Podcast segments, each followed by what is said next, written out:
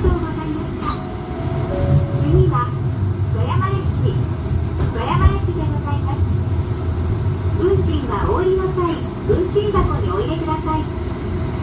エコマイカやイコカなどの IC カードは、それぞれ専用のカードリーダーにタッチしてください。施設バス、北陸新幹線、JR 線、愛の風富山鉄道線ご利用のお客様はお乗り換えになります。お土産、ご贈答に、ビジュアル鎌倉一つの、内川本舗、川津屋、富山店、かまぼこの川津屋でどうぞ。お降りになりたい電停が近づきましたら、お近くの紅茶ボタンを押してお知らせください。お降りの際はお忘れ物のないようご注意ください。この先、丸の内グランドプラザ前公園にお越しのお客様は、このままご乗車ください。富山駅で進行方向が変わります。The next stop is 富山駅 C15. Please stay the fare as you exit. For IC cards, such as Ecomica and EcoCat, past the respective card reader. Please change here for the Kitetsu bus, Hokuriku Shinkansen, JR line, and the Ainokaze Koyama line. Passengers ハッシュです。皆さんお元気ですか今日はまた旅レポートでございます。えー、夫がね、珍しく2日の連休を取ることができましたので、えー夫の提案で今日は富山県に来ております。先ほど、えー電車の音がしたかと思いますが、これは富山駅から、えー市内循環というのかな。駅の南を循環する、うーん LRT、えー路面電車ですね。これに乗って少しくるっと市内を回ってみました。私は富山は、ちゃんと街の中に来るのは初めてです。それから夫は富山県に入るのも初めてということで、二人ともね、全然富山についての知識がないし、イメージもなかったんですけれども、来てみたら、まず広い、ゆったりとしている、それから街が結構栄えている都会だなということと、おしゃれ。なんだろうな、若い感じがするのと、うん、戦争でやられてしまったので、新しい街、うん、建物とか街が新しい作りになっているっていうことなので、それの影響なのか知りませんが、とにかくおしゃれ、洗練されている感じがします。で、うーんと、ただ、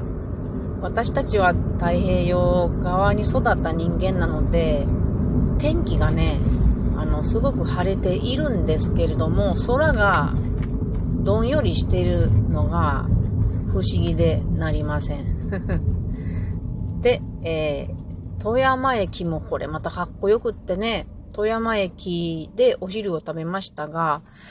富山といえば、白エビ。白エビっていう？白エビかな。なので、白エビの天丼をいただきました。とっても美味しかった。けど量が多かったけれど美味しかったですね。えー、ここに来るまで、車で来たんですけれども、私たちは岐阜市から来ました。岐阜市から東海北陸道で飛騨清見というところまで乗り、それでそこからは下道で、えー、宇野花街道というところを通り、それから41号線で富山駅までドーンと来たんですけども、この道がまあ綺麗でした。川の緑の美しさとか、山が迫っている美しさとか、ここはまた、うん、秋頃になったら綺麗だろうなということなので、また通ってみたいなと思います。この時期はね、秋でしょ秋の実りなので、栗がボトボト落ちていたり、岐阜は栗が多いなって感じなんですけど、あと、くるみがたくさんなっていたり、あの、安心して通れないですね。ついつい目がそちらの方に行ってしまいます。それで今はトヨ、えー、トヨタじゃなくて、富山の、えー、駅を出て少し北にある神通川の、えー、東の方に位置する、うんとね、公園に行ってきたんですよ。ここの公園の名前、ど忘れした。あ、富岩運河冠水公園というものです。これは運河のとこに作られた公園なんですけど、これがまあ本当に外国みたいな美しさで、素敵でしたね。あの皆さんいろいろ楽しんでいらっしゃいましたよ、ゆったりと。トランペットをしてる人がいたり、あの、ジャグリングの練習をしてる人がいたり。で、ここにね、この運河を見ながら、えー、コーヒーが飲める日本一美しい景色じゃないかと言われているようなスターバックスがあったので、こちらでのんびり、えー、コーヒーをいただいてきました。まあ、そこで私のね、あの、手提げカバンの中の水筒が口開いてて、私のカバンの中が運河になってて大変やったんですけども、のんびりとちょっとできやんだけれども、楽しんでまいりました。多分このスターバックスから対岸の奥の方には、本当は立山連峰がバーンと見えてるはずなんですけれど、まあ、このどんよりとした晴れのために一切山々が見えなかったのが残念でしたが、ゆったりと気持ちよかったです。そして、今から私たちは、えー、夫が今で運転してくださ、してくれていますが、えー、うなずきの方へ行って、今日はうなずきの方にと宿を取ってあって、そこに泊まります。また後ほどうなずきの方からお送りできたらと思います。えー、北陸自動車道をずっと、えー、東の方へ走ってきまして、今、黒部でおりました。えー、そして今、えー、南東、じゃあ東南の方に向かってんのかな？目の前に立山が見えている状態で、後ろに、後ろの方にはね、えー、富山湾がある状態で、今の時間、夕焼けがとても綺麗な時です。それで、車に乗りながら、左側には富山富山湾が見えておりました。やっぱり、海と夕焼けって美しいですね。とても綺麗。で、その夕焼けの色が日本海に生えて、胸が締め付けられるようなところがあります。さて、車窓から富山のこの景色を見ていて思ったことはですね、家の周りにたくさん結構大きめの木が生えてるところが多い。これは暴風林なのかなと思って見ておったことと、もう一つはね、お墓が背が高いですね。すごく高い、それぞれ石で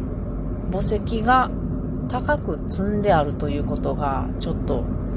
びっくりしております。私のまさかの実家なんてもううん、地面の上にポンと石が置いてあったりするもの、古いものは、とか、そんな高くないんですけれども、もしかしたら、わかんないですけど、雪の時にでも参れるようにとかいうものなのかなと思いました。さて、車は、えー、もうすぐ、うなずきの方へ行くところです。それではまた後ほど。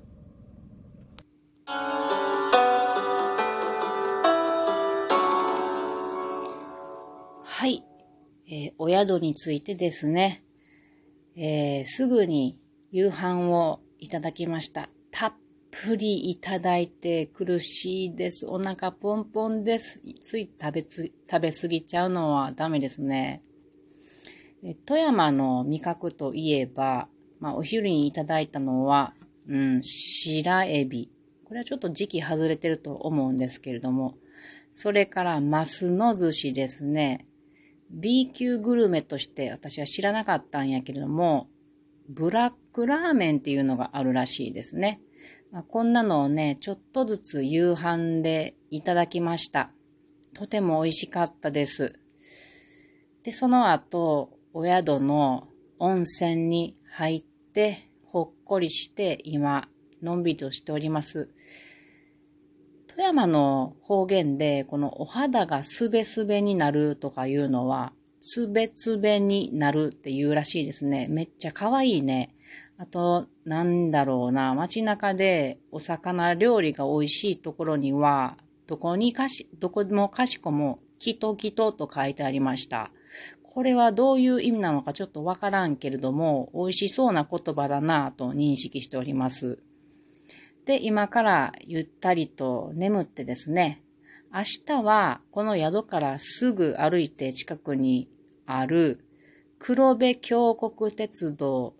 のうなずき駅に行きまして、こっから